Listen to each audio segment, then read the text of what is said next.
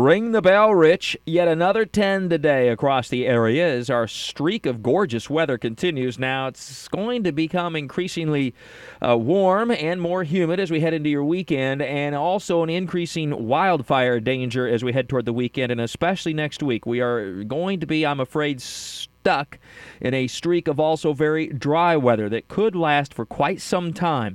Now, there will be enough humidity for some isolated showers, maybe even a thunderstorm by late in the weekend into early next week, but I see no widespread rain occurring anytime soon. So we will see some slow warming. Today's temperatures, though, in the low 80s inland to the 70s at the beaches will be just about perfect with low humidity again and a refreshing breeze off of the Atlantic, setting us up for a nice clear night tonight and temperatures that drop into the 50s in most inland spots and low to mid 60s at the beaches. Still pleasant enough to open up the windows. I mean, we're saving bucks here when it comes to uh, air conditioning this time of year. It can be quite hot and humid, and you're going to need that AC soon enough as we'll continue to see some warming each day now. Tomorrow in the low to mid 80s, still in the 70s at the beaches. Friday, mid 80s, and Saturday and Sunday, mid to upper 80s. So it turns quite warm by the weekend, and you'll start to feel that humidity a little bit. Nighttime lows won't drop much below 60 to 65. So it will be AC time here before we know it. But um, but right now, this is um, pretty darn nice. And as far as that rainfall goes, well, a storm system from a, a, currently big storm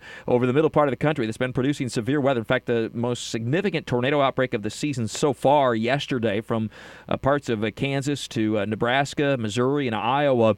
Well, that's going to continue to produce severe weather today and yet again tomorrow. But by the time it reaches the East Coast and our neck of the woods, the southeastern part of the country, it'll be a weakening storm system. Much of the energy lifting out to the north of the area, so we get very little in the way of significant rainfall, anyways. That front tries to nose in here by early next week. And tomorrow is the Shrimp Festival uh, parade in Fernandina Beach. The parade in the late afternoon and early evening hours, weather looks to be just fine with sunshine and temperatures in the 70s. With all your weather all the time, I'm Chief Meteorologist Mike Buresh from the CBS 47 and Fox 30 Action News Jax First Alert Weather Center for News 1045 WOKV.